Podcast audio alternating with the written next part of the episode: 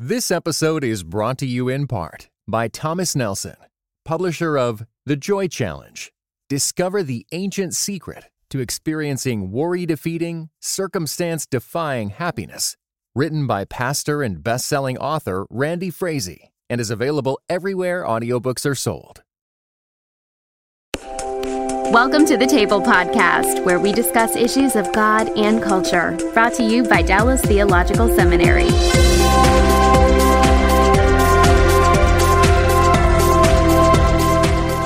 Welcome to the table where we discuss issues of God and culture, and our topic today is the selection of the new Pope and the relationship between Protestant churches and Catholic churches worldwide. It's an important topic because there are so many of both groups in the world, and everybody is keeping an eye on what's happened recently in Rome in relationship to the replacement of a pope who retired. The first time that's happened in, in 600 years, so we've got a little bit of an unusual situation. Uh, and and so this is a new selection, and it also is significant because in this case the the Pope comes not from Europe but from the New World, and in fact, from Latin America. So we have assembled a panel of experts to discuss this with us. I have Scott Horrell, who teaches in systematic theology here at Dallas Seminary. Uh, to my left and to my right is Lanier Burns, who also teaches in systematic theology. Uh, Lanier is a senior professor. Uh, it's his designation. I share a New Testament with him, and uh, Scott is professor of systematic theology. And then our guest by Skype is Leopoldo Sanchez, who teaches systematic theology at Concordia Seminary. So I'm not allowed to put a single foot wrong because I have all these systematicians next to me who will put it together if I blow it apart. Uh, we're pleased to have you all with us. And Leopoldo, I'd like to begin with you. Um, talk about the your reaction when you heard not just that a pope was selected, but that a pope was selected from Latin America, and tell them about your own background as you as you uh, respond to that question. Well, an Argentinian pope. I was born in Chile, so just uh, next door, um, and I was raised in Panama. So I reacted to the news at a very visceral level, if I may say so. Hmm. Um, uh, it wasn't a kind of a um, systematic doctrinal reaction at first. Uh, and there was a, a, a bit of joy uh, in the sense that um, it was good to see uh, the church, uh, who calls itself Catholic, capital C, also express in her own leadership and face to the world a Catholic small c global face, you know, and so a Latin American Pope. So my first reaction, I think, was one of joy with a little bit of a smile, maybe. Mm-hmm. Uh, and at the same time, a reaction of sadness. Um, uh, there was even a little bit of a, of a little bit of a tear coming out because uh, being from Latin America uh, and understanding the history of the presence of Roman Catholicism in the continent, uh, I have family who are Catholic, hmm. Uh, whom I love dearly. And so the election of the new pope also reminded me of the divisions that we have in in in the one uh, Holy Christian and Apostolic Church, uh, very visible uh, divisions. And so it was both uh, a moment of uh, joy, but also a moment of sadness. Hmm. So that was my initial reaction to the election of the, of the new Pope. Okay. Uh, Scott, I'm going to start with you since you've ministered some time in Latin America. And again, you might tell people a little bit of that background as you answer the question. What was your response to the election of Francis I? Well, my background, Darrell, is starting out in the city of Porto Alegre, which is the closest large city to Buenos Aires and to Argentina in Brazil. And so the population was largely Italian, German, uh, Russian, more so than what we might think is Spanish and Portuguese, or Indian for that matter. Uh, and and uh, a number of times I was at the large Roman Catholic seminary in Porto Alegre, and they would come to join me even in our church. There was an openness, uh, a rather extraordinary openness, uh, back in the early 80s in that regard. Uh, then moving to Sao Paulo and teaching across the street from the huge Pontifical University, hmm. we, uh, we had quite a lot of rubbing shoulders with, not always amicably, but, but usually so. Uh, Roman Catholics uh, in the larger city of Sao Paulo too. So there's there's a history there. When when I heard that uh, now Pope Francis I was put in place, I was impressed by the wisdom of the Catholic Church in so doing. And not only do you have what 41% more or less of uh, the Roman Catholic population worldwide in Latin America, but here's a man who has been uh, sympathetic toward a number of different groups, evangelicals as much as any. Mm-hmm. And when those like our own Luis Palau, as a representative of evangelical, rejoice when uh, when this man that they've prayed with has been appointed pope, uh, that's that's uh, that's a good sign that there will be uh, hopefully fruitful relations in the future. Yeah, I'm gonna I'm gonna read some of the uh, some of the material for that Luis uh, uh, gave Christianity Today when they asked him about this because the, he is very very close uh, to the Pope and has worked with him on many hmm. many matters. Lanier, uh, you and I are just average everyday Anglos who uh, have hung out here in the United States for the most part. no extensive overseas ministry, some overseas experience, of course. But so, what was your take on uh, on the selection of Francis the First? Well, I don't bring the expertise on the ground that Leo and Scott do, but my Doctor of Philosophy research was on the Catholic response to the Protestant Reformation in early modern and modern times. Uh, and so my approach to all of this is mainly theological and historical. My reaction to Francis' first election, Jorge, uh, my response to his election, like Leo's, is very mixed. Uh, number one, I think he's the model of a servant leader. And I was deeply impressed by some of his gestures as, as Pope, which can be suffocatingly hierarchical. Mm-hmm. Um, so I think he is a humble man. Um, I'm very encouraged by that. I also feel the need to have cooperation internationally because the Catholic Church um, is conservative on family values and certain ethical issues. And we simply have to stand together at that level. However, when we speak of dialogue and we speak of relationships, I'm skeptical until I hear the details. Because if we're talking evangelism, and we're talking church growth, uh, I fear that most people don't understand the inner doctrinal workings, the hard system that is Roman Catholicism. Mm-hmm. So I'm mixed with Leo. Yeah. It it is a very very uh, complex kind of discussion for a variety of reasons. Let me just, uh, since we're talking about Francis in particular, uh, to start off with, let me just read to you some of the things that Luis Palau had to say about about his election. This is in response to a question.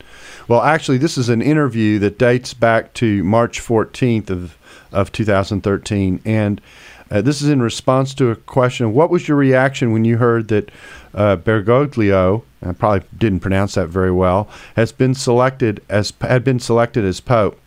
He says it was exciting because of Argentina, because of his personality, and because of his openness towards evangelical Christians. I got kind of emotional simply having known him. He came in second to Pope Benedict XVI in the last election. That's something we're not supposed to know, by the way, but apparently it's public knowledge. Um, and pulled out of the vote voluntarily because he thought we shouldn't be doing this vote after vote. I said to him when I saw him afterwards, What a pity. I thought I would be able to say, I know the Pope is my friend. I said he'd probably get elected the next time, but he said, no, I'm too old. It was a total surprise because I also thought he was past the age. Since last time he didn't win, I figured he wouldn't win this time. But here we go. He got elected. He's not too old. And so it, he talks about his personal friendship with uh, with Francis and says, uh, You know, he knew God the Father personally. The way he prayed, the way he talked to the Lord, was a man who knows Jesus Christ and was very spiritually intimate with the Lord. It's not an effort for him to pray. He didn't do reading prayers. He just prayed to the Lord spontaneously. It's a sign that good things will happen worldwide in the years of his papal work. So here's Luis Palau, probably the most visible or one of the certainly one of the most well-known evangelicals in Latin America who knows Francis and knows of him and has prayed with him and has worked with him. They're fellow Argentinians, which means that they've rubbed shoulders in much the way that you, Scott, have rubbed shoulders with uh, with um, Catholics from Brazil. And so, from that standpoint, it seems to me uh, it's we have insight with someone who who may well know him. We have a little bit of the details to use your phrase, Lanier. Uh, Leo, um, what what as you hear Luis talk about this figure, um, uh, what what insight do you gain about Francis?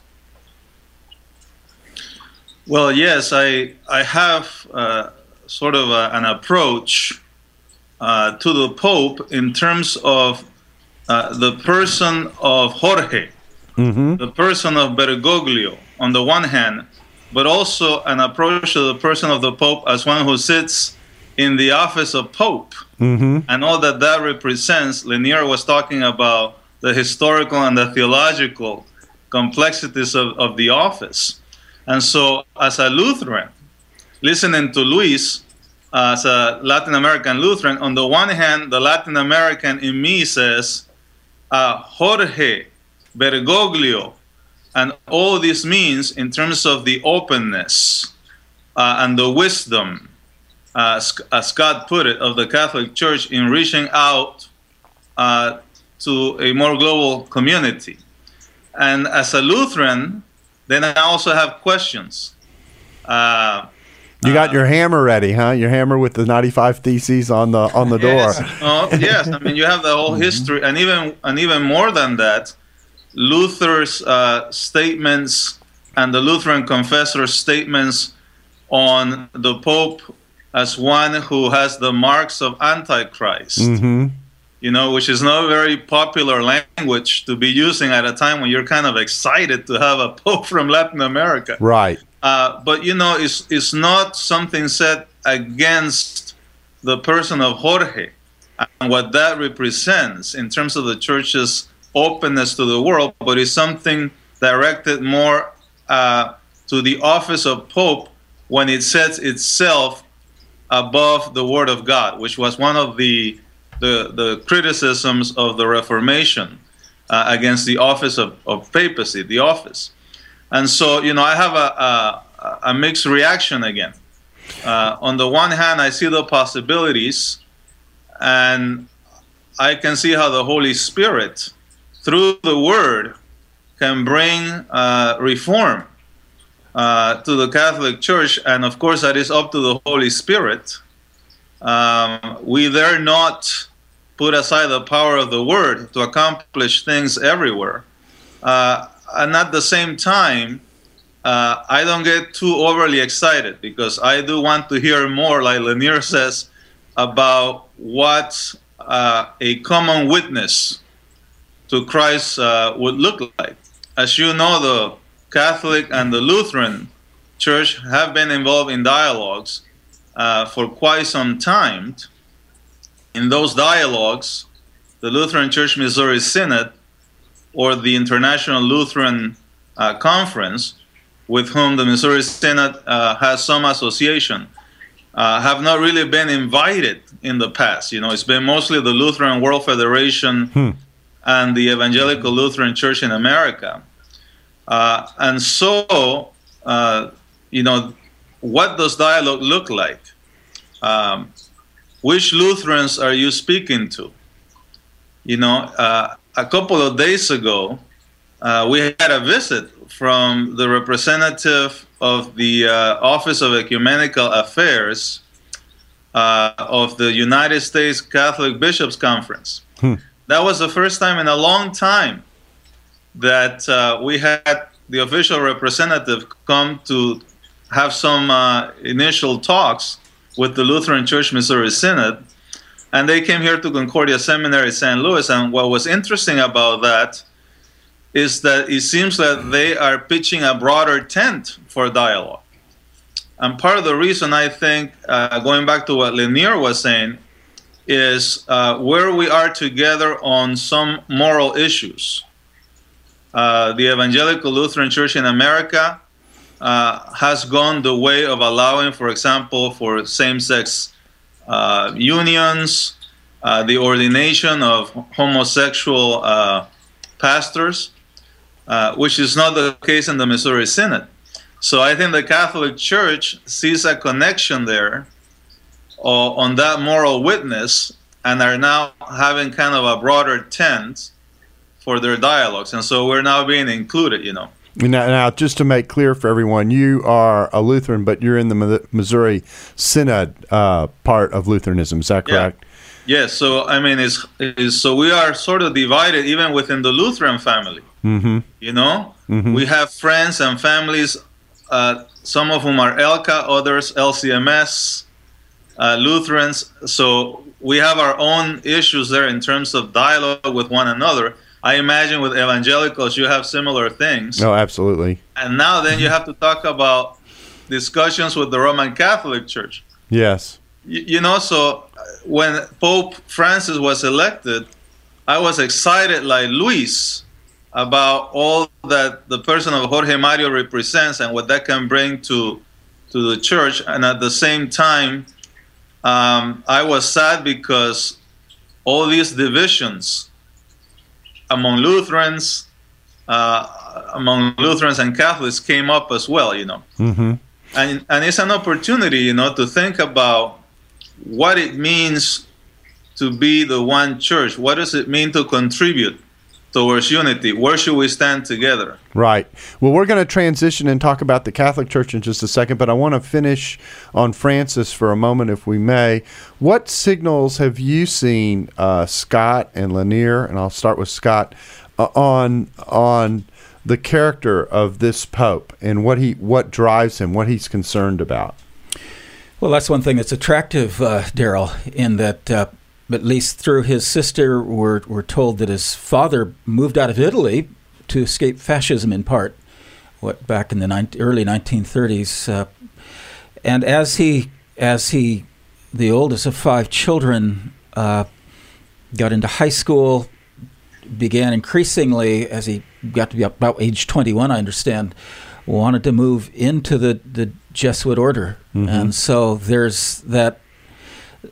Uh, interesting mixture. The Jesuit order in itself is is fascinating because mm. they've been the kind of Rottweilers and uh, and uh, Navy SEALs of uh, the Catholic Church since the Counter Reformation.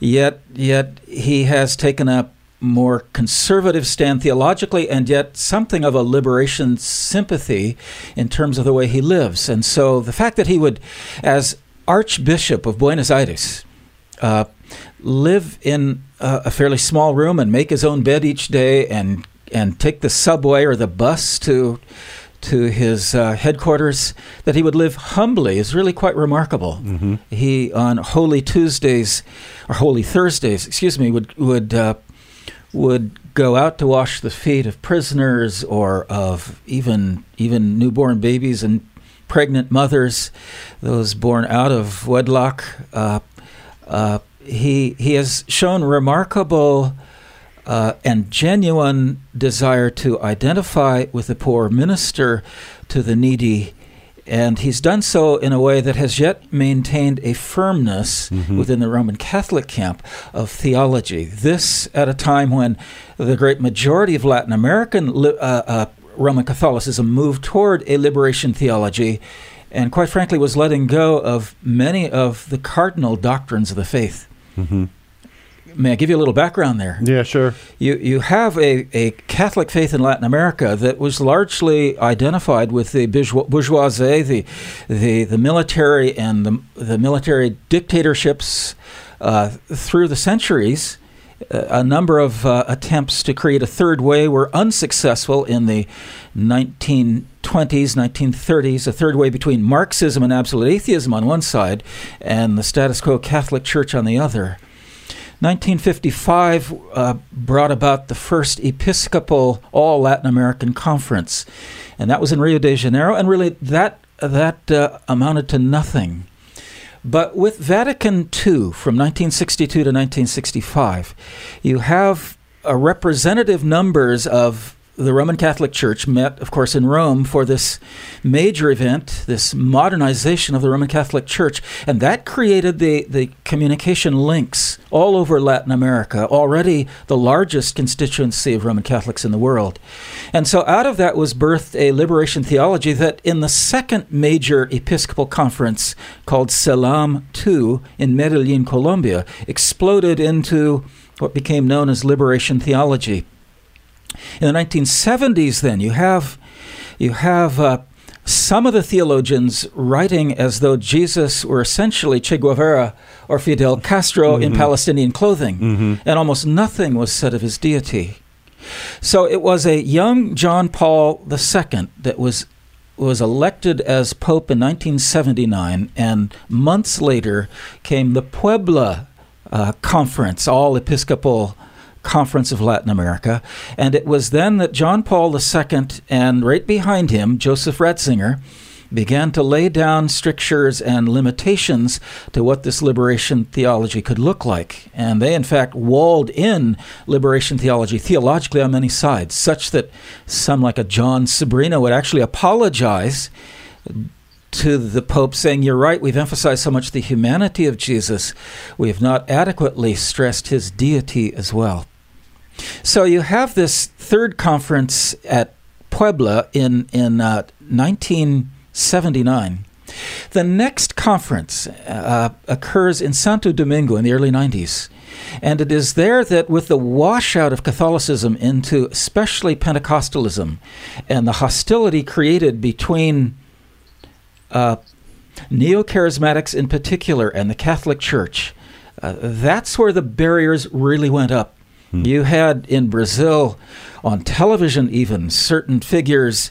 Uh, in one one well known uh, situation, putting the, the statue of Mary on the platform, speaking against it, and then kicking it off into the audience, hmm. calling the Pope the Antichrist, and many things like this. So, John Paul II in CELAM IV in Santo Domingo in the Dominican Republic basically said the pagan traditional religions are God's form of pre evangelism to bring people into the church.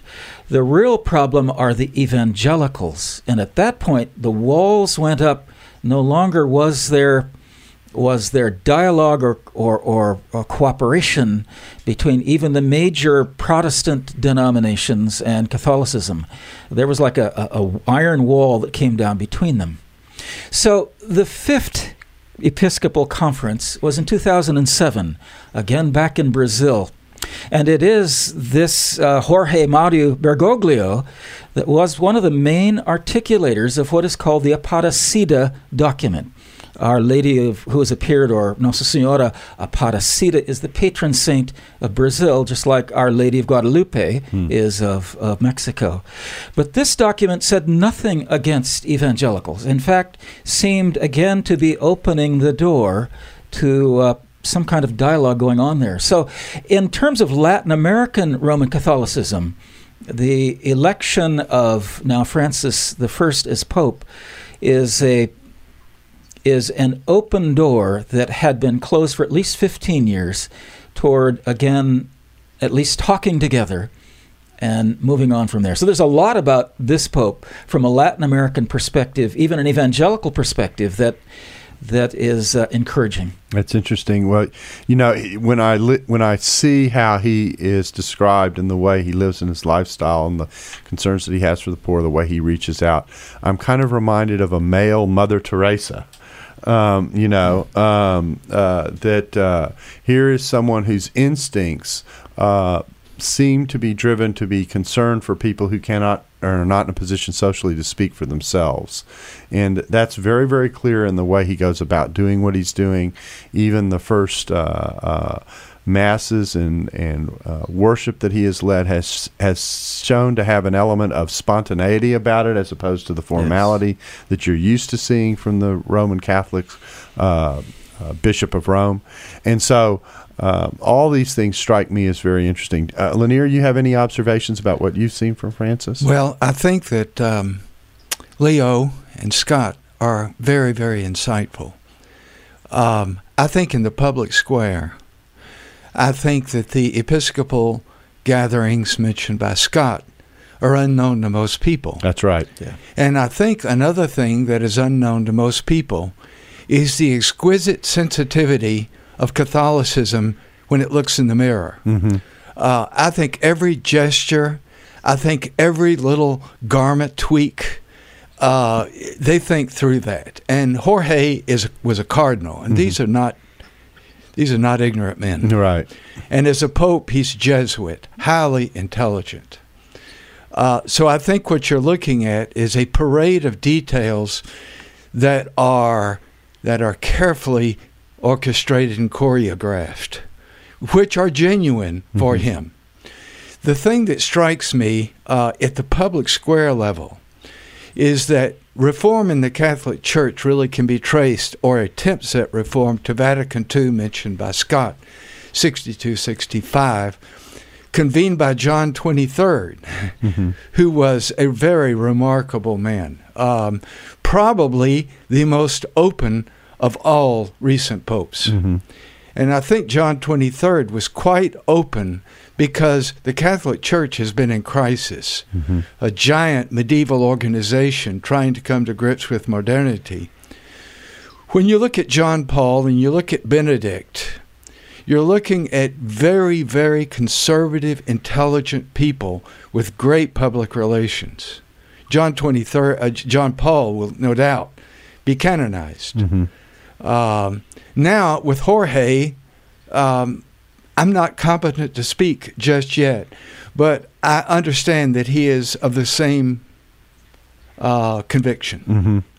Uh, and so he's going to be very conservative theologically, and he's going to try to hold the Catholic communion together with gestures and and uh, maybe not explicit communication. Yeah, and I think that one of the challenges that the Catholic Church has is actually a challenge for all the churches is that not only does it have to adjust to modernity, but it has to adjust to postmodernity.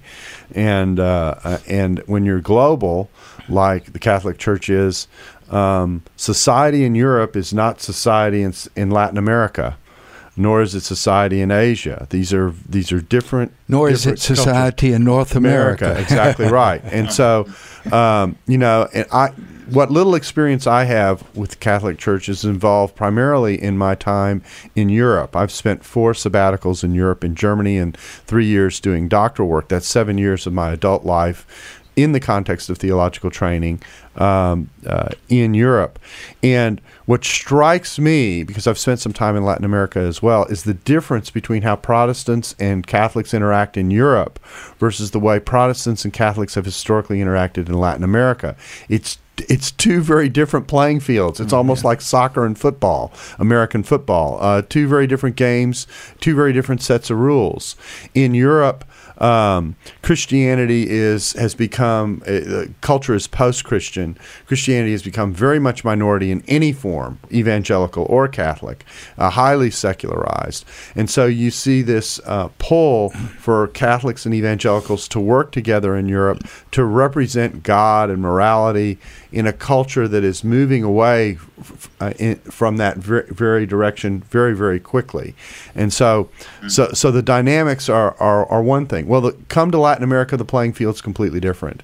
Here you have millions and millions of Catholics who have been who have been evangelized. You have a core uh, uh, Roman Catholic undergirding to the culture that exists. You have evangelicals who have come into Latin America who are gaining uh, popularity and hold, and the Catholic response has been, uh, for a long time, was resistance, as you described through the various conferences that you're talking about. That's a, that's a different dynamic, and so one of the challenges is how do you how, how do Christians representing all these different groups interact with each other when even even the playing fields that they play on are so different from from location to location. Leo, you have any observations to make about this? We're kind of transitioning into the relationship now between Catholics and, and evangelicals. Well, let me uh, uh, affirm something that Scott spoke uh, about, and that is the kind of social consciousness that we see uh, in the new Pope, given his experience with the harsh realities of poverty in Latin America and so on. Uh, and also what Lanier talked about in terms of his conservative outlook uh, on, on various moral issues uh, and traditional uh, church doctrine. It is interesting that the new pope kind of brings a blend of that. He's described as conservative and yet socially conscious. And it is actually characteristic of global South Christians Mm-hmm. Uh, to be conservative on moral issues like abortion uh, or gay marriage, uh, and yet more socially conscious at the same time in other areas. So you're contrasting that to the way Christianity tends to manifest itself in North America. Is that right? That is exactly right. Yeah. And and Europe, Mhm. you see, um, one of the uh, painful stories of, of division that has taken place uh, most recently in Africa is that we see African churches affiliated with more liberal Protestant churches in the U.S. breaking fellowship Mm-hmm. with those who first brought the gospel to them. Uh, precisely because there is a sense in which North America and Europe has have misread the global South. Mm-hmm.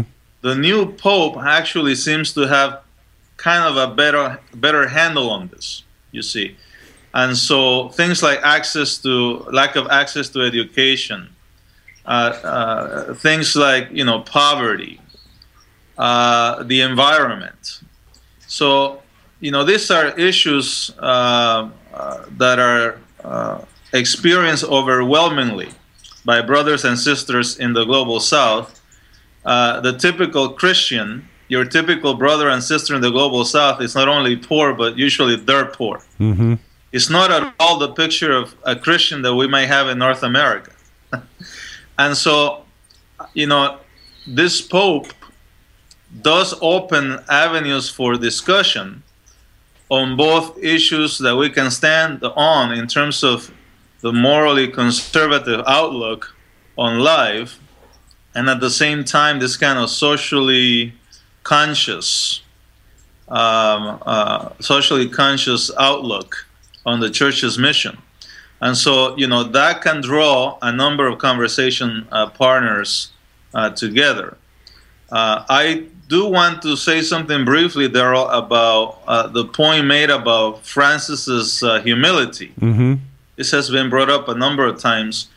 I, I do want to say that this is very, very important, not only in terms of what this might mean for the Catholic Church and its public persona in the world, uh, but also what it might mean for Lutherans, for evangelicals, for others, because we too have issues in our churches. We too uh, have an opportunity to be humble. I think Lanier used the word servant leaders. Mm-hmm. Uh, you know, what are the areas in which we need reformation? Where do what do we need to repent of? Where have we not? Uh, where have we been going out to bless people rather than, you know, getting their prayers for us first? So, because the Catholic Church is so visible, uh, it provides us an opportunity for reformation. What is it that we need to die for? You know, Luther speaks of the Christian life as a life of daily repentance. Mm-hmm. So the election of a new pope uh, also opens a door for us to die to self in order to be raised to new life. And where does that need to be for us? So I want to uh, just sort of bring some of the threads of the discussion uh, together, which I have found very, very helpful Mm-hmm. from our guest here today. God is a genius storyteller, and the evidence of this is threaded throughout Scripture. In Christianity Today's new show, Holy Curiosity, with me, Kat Armstrong, we explore storied connections threaded throughout Scripture from the Old Testament to the New. Our first mini series, Connecting Dinah and the Woman at the Well, welcomes experts like doctors Tim Mackie and Diane Langberg to give us insight and context into the physical location and meaning of these two stories. These stories will spark holy curiosity in your own faith because once you see these connections, you can't unsee them. God wastes no person, place, or thing. Listen and subscribe to Holy Curiosity with Kat Armstrong on your favorite podcast platform. Mm, good. Well, thank uh, Leo. Let me Yes. let let's let's turn our attention to uh, issues of the Catholic Church and, and evangelicals, and let's talk a little bit about the papacy because this is a uh, a public podcast, and people may or may not have background to understand the history of the papacy and where it comes from.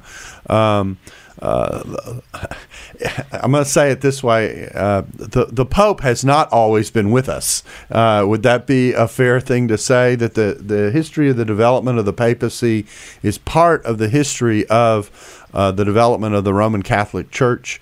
And uh, even though sometimes the impression is that the Pope has been in a succeeding line going all the way back to Peter, I I've walked into the church in Rome where you can see at the head of every pope, uh, you know, since uh, since Peter up on the wall.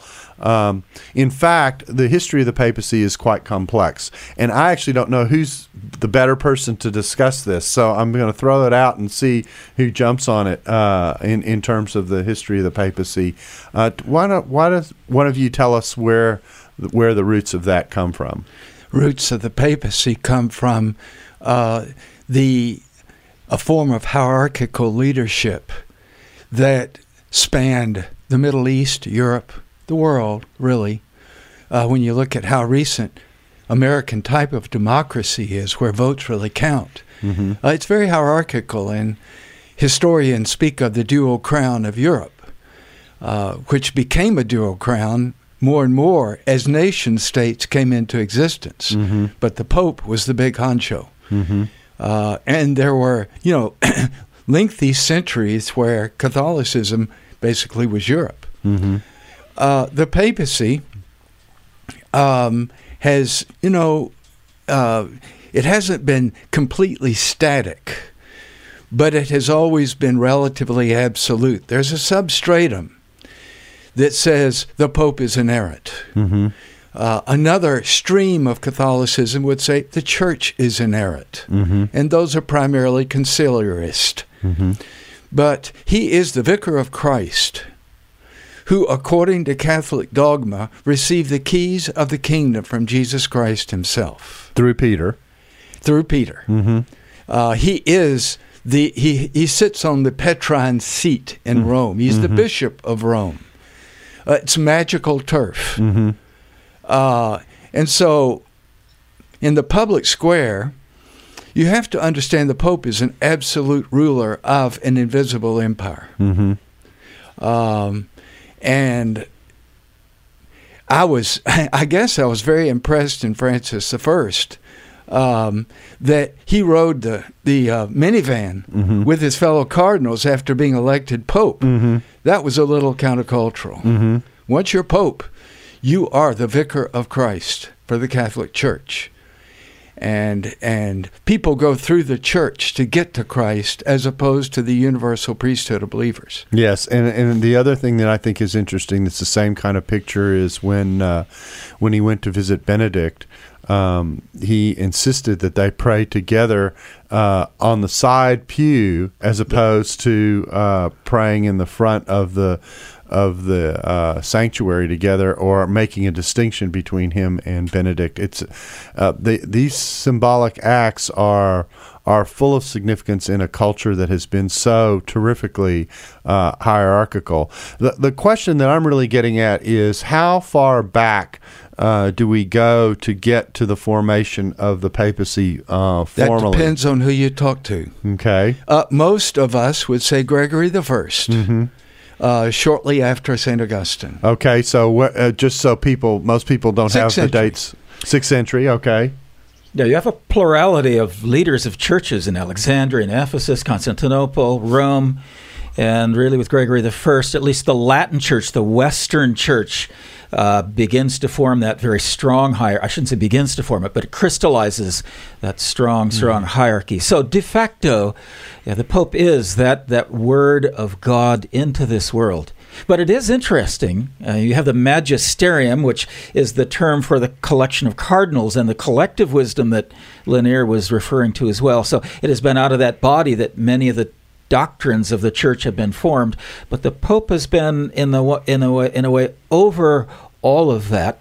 It is with Vatican I, however, back to about 1870, that the idea of the infallibility of the Pope, speaking ex cathedra, or from the throne, the idea of the infallibility of the Pope was locked into place as dogma. And it really was a reaction to the to things that were happening in modernism, and the church was trying to get control over that over that process. And there have been other doctrines since it. It would surprise, I think, most of our listeners to know that in 1950, declared absolute dogma is the physical ascension of Mary, called the Assumption, the mm-hmm. Assumption of Mary into heaven. That that Jesus would never leave his mother here to die a physical death. That contradicts what we have of early church history. Mm-hmm. Yet dogmatically, she is not only without sin, either in nature or or in activity, but now she did not die. She's taken into heaven as the Queen of Heaven daughter of the Father, mother of the Son, spouse of the Holy Spirit. Eh. so there are some very strong doctrines that have locked into place prior to Vatican II, again from 1962 to 1965, that yet continue on. They, no Roman Catholic can negate those doctrines. They are they are as absolutely infallible as the Bible itself. In fact, many times even more so. And so the structure of Roman Catholic theology is obviously, and the way it works uh, with the magisterium alongside the Bible and the Pope at the top of that pyramid, if I can say it that way, uh, is one of the theological differences that separate Protestants and Catholics from uh, one another. I do think it's interesting. Most people are not aware that many of of the doctrines of the church, or at least a few of them, are very, very recent in terms of their yes. in terms of their being established as a, but, central. But there was the a whole stream of tradition. Mm-hmm. I mean, those were decisions that locked in. Mm-hmm. I mean, Mariology mm-hmm. and the papacy. Well, ah, oh, that's that's medieval. Right. Yeah. Right. Well, the roots go back, but they don't go back all the way. Uh, my understanding has been, and you can correct me if I'm wrong, that the first impulses to try and unify the church under a head started with, with figures like uh, Ignatius and Irenaeus, who were trying to to uh, elevate the status of the bishops uh, as a whole and trying to get the church under some level of organization. And then it gradually evolved to the point that by the time we get to the sixth century and Gregory, uh, this has been formalized. I remember reading, my son uh, attended, uh, attends, actually still there in a master's program at St. John's University in Queens, which is a Catholic school. He had to take a theology course as an undergraduate um, of Catholic theology. And interestingly, the book that they had him read was a history of the Catholic Church by Hans Kung. Uh, which I thought was an interesting uh, little exercise since Hans isn't exactly the most popular uh, uh Catholic or ex-Roman Catholic, depending on your point of view, um, uh, in the in the church.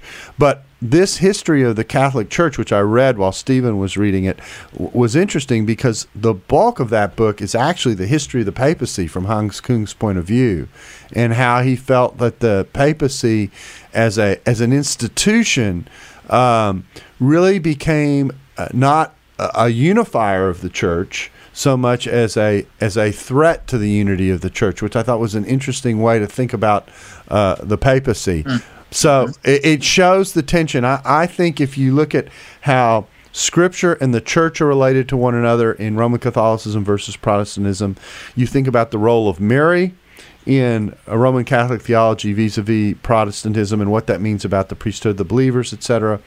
Uh, and you think about the role of the papacy, that those are probably, uh, in, I don't know if that's the the Trinitarian roadblock between Protestants and Catholics. No, actually, there's the cult of the saints as well. There's the cult of the of saints, which as well. Mariology is, is a part. Is a major part. Right, yeah, and, and, so it's no accident that Francis gets up the, at the very first, you know, after he asks for prayers about himself, and almost as quickly out of his mouth, there are allusions to Mary as he's speaking to the public there mm-hmm. in, in St. Peter's, and and you know I catch those when that when that happens.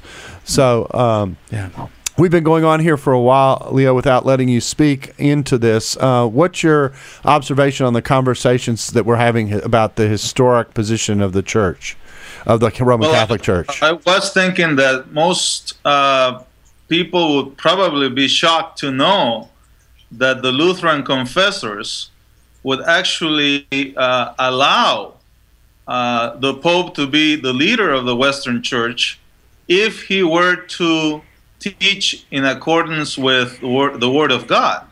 In other words, you could be a Pope. One of the arguments the Lutheran confessors made was that you could be a Pope by human arrangement if you wanted to. I mean, you could have any form of government in the church because there was nothing divinely mandated in the scriptures. And so you go ahead and organize yourself the best way you can, but don't say that this is somehow by divine design. Mm-hmm. And so that was kind of an issue, you know. The other one too was that the authority of the Pope also extended over uh, uh, uh, actually kingdoms of the world, and so there was kind of a political dimension to the Pope's reign, as opposed to only a spiritual, pastoral kind of uh, work on behalf of the sheep. Uh, and so Lutherans were actually at first willing to consider uh, having the Pope uh, by divine, by human design, uh, you know, and live with that arrangement. But the issue was one of the gospel, and so and so, you know, where is the Holy Spirit to be found? You know, uh, you can talk about apostolic succession all you want, but what happens when the teaching is not in accordance with the scriptures? Mm-hmm. You see, so ultimately, you don't locate spirit uh, in a particular office because people in office can err. Mm-hmm. Uh, but Luther would say you locate it in the Word of God, Mm-hmm. which points to Christ and through which uh, Christ speaks. So, you know, this might be a little bit shocking, you know, but uh, the problem with the office of Pope is, uh, the, uh, you know, the office sort of trying to set itself above the Word of God. But in terms of an arrangement, you could go hierarchical, you can go congregational. And this is another issue that Lanier sort of brought up. The Catholic Church itself uh, is a little bit, um, I wouldn't say divided over this, but with Vatican II, you have kind of two intersecting conceptions of the church for Roman Catholics. You have the hierarchical view, and at the same time, you have this people of God view, Mm-hmm. which is more of a from below thing. Mm-hmm. Lanier also mentioned conciliar theory, which means that the, the bishops speaking together with the Bishop of Rome actually sort of uh, define or articulate Catholic teaching as opposed to just the Pope giving it to you from above. Uh, and then, furthermore, in Vatican II, you have another tension in Catholicism, which is between those who want to push for aggiornamento, or the bringing up to date of the church, contextualizing it, you know, uh, and these are the people who you might call progressives, you know. Uh, uh, you know, the church doesn't move fast enough to change some things that should be changed. And on the other hand, you have, on the other hand, you have sort of those of the continuity party, as it were. Uh, more the ressourcement, the going back to the sources. How are we in continuity with the church of all times and places?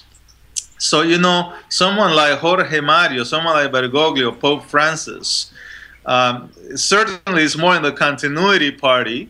So things like the dogma of, of papal infallibility, the Assumption of Mary, those are not going to go away anytime soon. But at the same time, he also comes into this tradition of conciliarity, uh, of bringing up to date the church on, on issues that relate to, uh, you know, this social, uh, societal um, uh, concern. Uh, so we'll have to see. One thing is to talk about what Pope represents. Another thing is to talk about what will happen in the church under this Pope. You know. That's right. Now let me let me go back and just uh, close a loophole for people who aren't that familiar with the Lutheran Church and Lutheran theology. When you speak of the Lutheran confessors, who are you talking about? Who are Yes, those people? thank- Thank you. So when we talk about Lutheran confessors, we talk about those with Luther who wanted to confess uh, the truth of the Word of God over against certain abuses that they saw in the Catholic Church, both theological and practical. And typically, it's a reference to a set of writings that came together under the Book of Concord. Mm-hmm. The Book of Concord a number of confessional documents uh, where the Lutheran theologians would confess uh, the truth of Scripture over against some abuse that they would see. And so there is a whole list of these documents compiled under what is called the Book of Concord. Concord means unity mm-hmm. or harmony, mm-hmm. meaning that the Lutheran confessors were not thinking about separating themselves from the Catholic Church. They were thinking in terms of uniting. You know, they were thinking in terms of bringing everybody together. They were Catholic progressives of their time. Yeah, that's right. I mean, they were actually concerned for the unity of the church, even though today we think of Lutherans and Protestants and as just kind of, you know, they're uh, leaving a country in exile, never to come back again. Mm-hmm.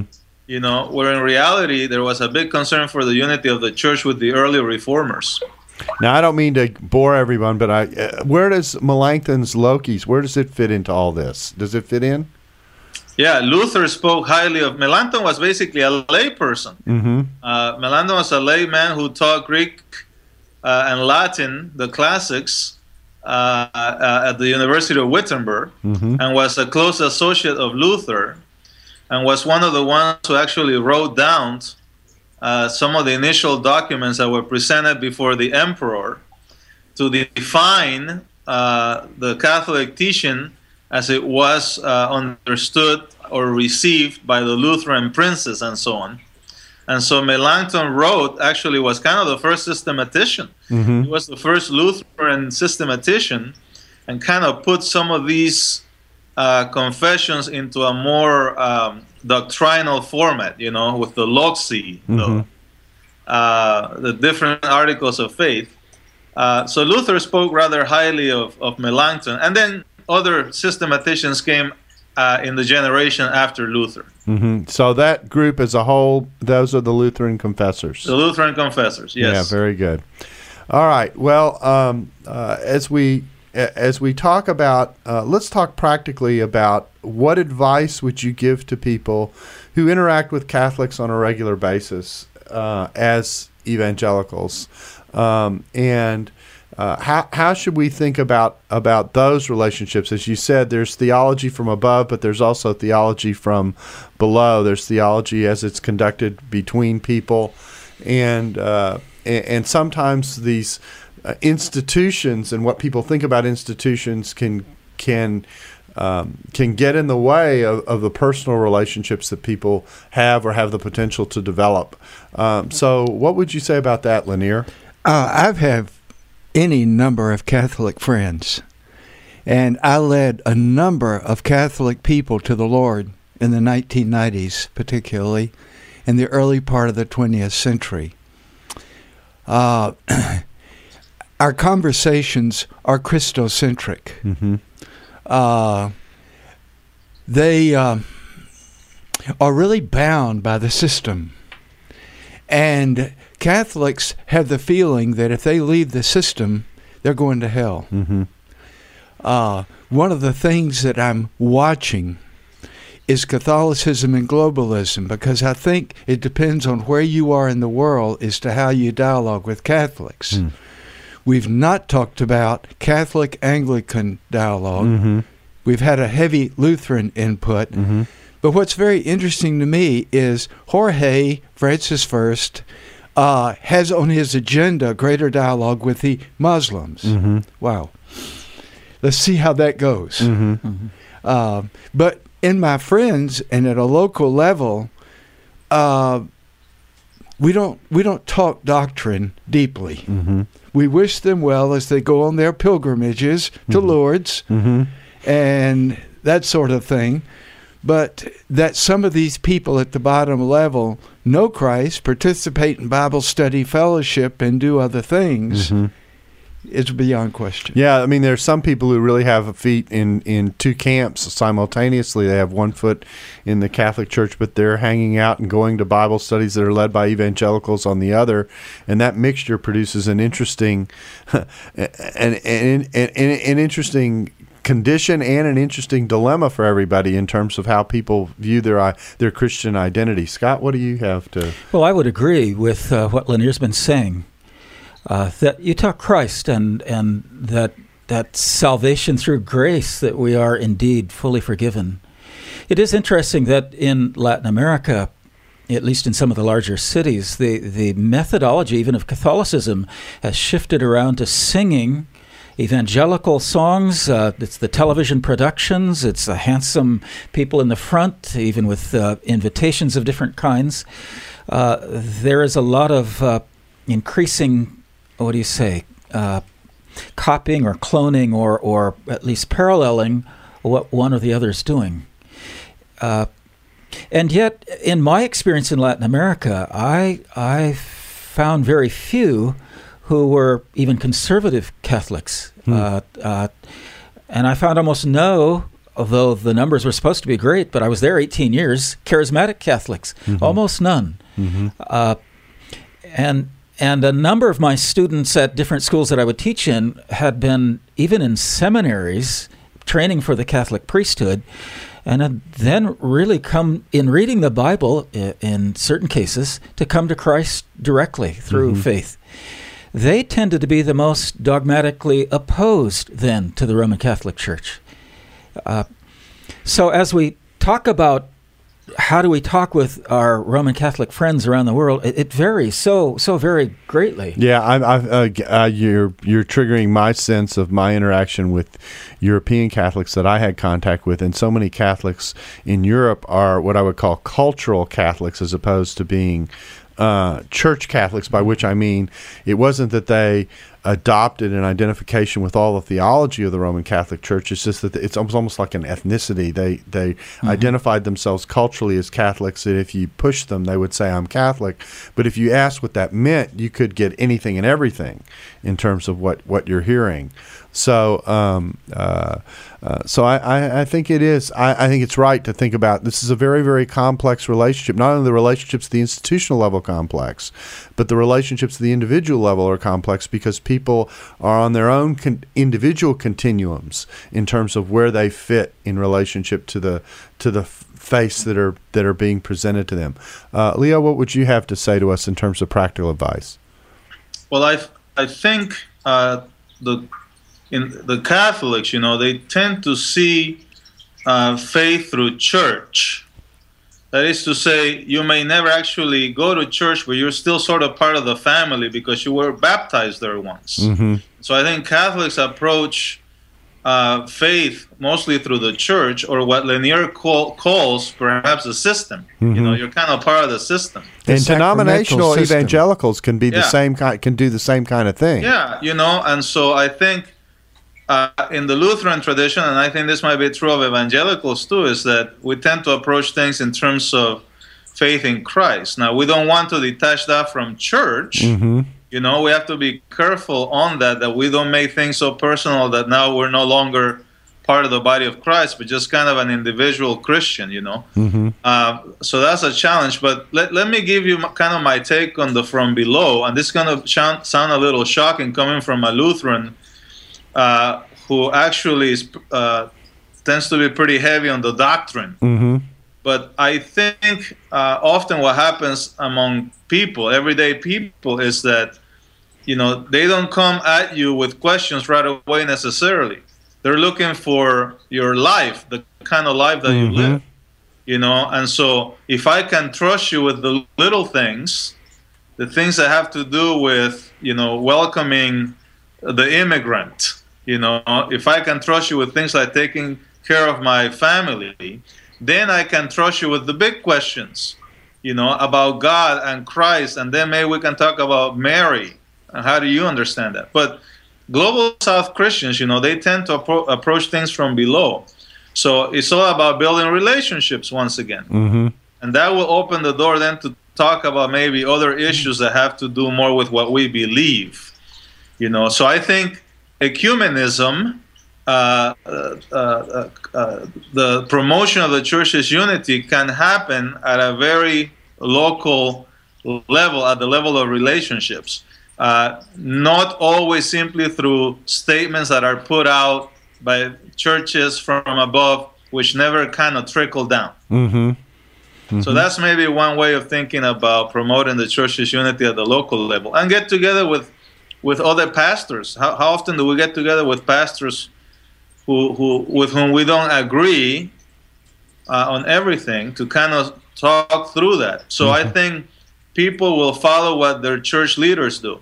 If their church leaders are not concerned with uh, you know getting together with other Christians to talk about issues, they'll never do it. So, how do we model that concern for the unity of the church? How often do we pray that Christians will come together? How often do we pray that, that divisions will be healed? How often does that happen in the church service, you know? So, how do we sort of lose the parochial way of thinking and think ourselves more in terms of uh, an expression of the universal church? you see, which is not only limited to our own denomination, mm-hmm. but the church are all those who believe in Christ, and that, of course, includes more than Lutherans or evangelicals. Mm-hmm. Now, I'm going to close with this last question. It's a hard question to ask at the end, but what would be your advice in the context of some people who say that any relationship or contact with the Roman Catholic Church should be shunned simply because of the system of what the Roman Catholic Church is. And that there's no, you know, it's kind of the hard Protestant edge, if I can say it that way. Um, how do you how do you how do you have people think through that? Yeah, I mean, uh, Scott, you mentioned people who sometimes have come out of Catholicism, have come to Christ as evangelicals, and sometimes the the people who are harshest against the Catholic Church are former Catholics who feel, if I can say it this way, betrayed that the Roman Catholic Church never drew them to Christ in the way that their subsequent experience has drawn them to Christ, and so they feel like it it, it was an obstacle to their understanding as opposed to a benefit. What what would you say? Sometimes I th- I think we. Uh, uh, our, our different cultural expressions of Catholicism or experiences with Catholicism uh, are not always true to the broader church and the church history itself. Mm-hmm. I often will go back to the doctrines of who Jesus Christ is as the eternal Son of God and the doctrine of the Trinity and and what we call the hypostatic union of the two natures of Christ, and show that, in great part, even the Roman Catholic catechisms today, catechism today, the official doc- doctrine of, of the Church, corresponds largely with what we as evangelicals believe. There mm-hmm. are those areas of the magisterium of Mary, of the uh, authority of the church over the Word of God, so to speak, areas that we have to speak against. But there is a lot in common as well. And so as I negotiate with uh, those who are Roman Catholic, I often, one thing that I do, as in Brazil, as I say, do you remember those great conversions of Augustines mm-hmm. and others in your church history? I'll, I'll ask, why doesn't that happen anymore? Could it be that you've lost some of the original message that was proclaimed by the early church that is now no longer being heard? Hmm. Hmm. Lanier? I think uh, in a modern technological world, you can't avoid it. Um, I think the, the average person with information revolution technology uh, is forced to come to grips with issues like interrelationships between religions. Mm-hmm. Uh, I've already received four lengthy articles by email on the fact that Francis I is a sure sign of the Antichrist. Mm-hmm because he's such a good guy. Yeah, the candidate list always grows. Wow. And so and so my feeling is is that I can't change people's opinion on something that's so deep seated. Mm-hmm. Usually usually it comes from an intensely Catholic Protestant juxtaposition, mm-hmm. like Ireland, for example, mm-hmm. or like Italy, for example. Mm-hmm. And so I choose not to respond to that. Mm-hmm. Uh, and I try to offer a little bit of a more intelligent appraisal uh, of why we have to relate to one another as human beings mm-hmm. with our differences, mm-hmm. But hey, who who doesn't differ with other people? That's right. Uh, Leo, what do you, what do you have to to suggest? Well, this this may be an apocryphal uh, story, but I'll say it anyways. It lo- it seems like when Pope Francis was a, a professor of theology, he was apparently asked once what he thought about divisions in the Catholic Church, uh, and he told his student uh, that the, the the problem here or the solution rather, was for him to stay away from the church. Because if he would join it, he would make a mess of it. Hmm. And I think the, the bigger point here is that the the real issue is not division in the church, but sin. Mm-hmm. and and you know, uh, we all, uh, insofar as we are now faithful to the Word of God, will sin and we will speak at times even against that word or do things uh, uh, against uh, what the scriptures teach. So I think, you know, uh, when we talk about ecumenism, there has to be a recognition that, uh, as Luther would say, we are saints and sinners at the same time. Mm-hmm. Simul justus et peccator. Uh, and so, you know, we can at times be an obstacle to the unity of the church by simply refusing to speak. But at the same time, from a pastoral point of view, not everybody's in the same place. Mm-hmm. You know, if you've re- if you've been really hurt uh, uh, by being in the Catholic Church or an evangelical church or a Lutheran church, you know, because we ha- we find also you know, uh, abuse of children exactly in other right. communities, right? uh, uh, if you've been really hurt and it's so raw, well, it's you're not one of those who are going to be promoting the unity of the church at that point in time. Mm-hmm. Maybe later. So you have to meet people where they're at um, and be sensitive to their to each of their individual experiences. At the same time, you know, we still have Christ praying that the church be one. Mm-hmm. You know, and so that's also part of what uh, the Lord's Prayer is. And if it is the Lord's Prayer, then it should also be the prayer of His disciples, regardless of what denomination they're a part of. Well, I think that one of the great challenges, of course, of life in in a modern world where knowledge is so free flowing and where the interaction is happening at so many levels globally and otherwise, is to deal with this diversity, this religious diversity that we all face and have to engage at one level or another. And I just want to thank you all for uh, mm-hmm. taking the time to come on and speak with us about about the new pope, about the relationship between the Catholic Church and evangelicals, and hopefully those of you who have been listening uh, have benefited from the conversation, gotten some perspective on on on uh, the background of not only the new pope but but the way to think about engaging in what is a very very complex world. So we thank you for joining us at the table where we discuss discuss issues of God and culture, and we look forward to seeing you again soon. Thank you. Thanks for listening to the Table Podcast. Dallas Theological Seminary. Teach truth, love well.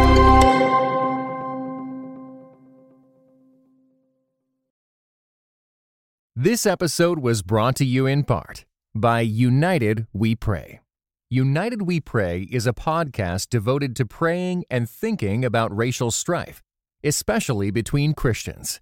Come join us in praying for the unity of God's people.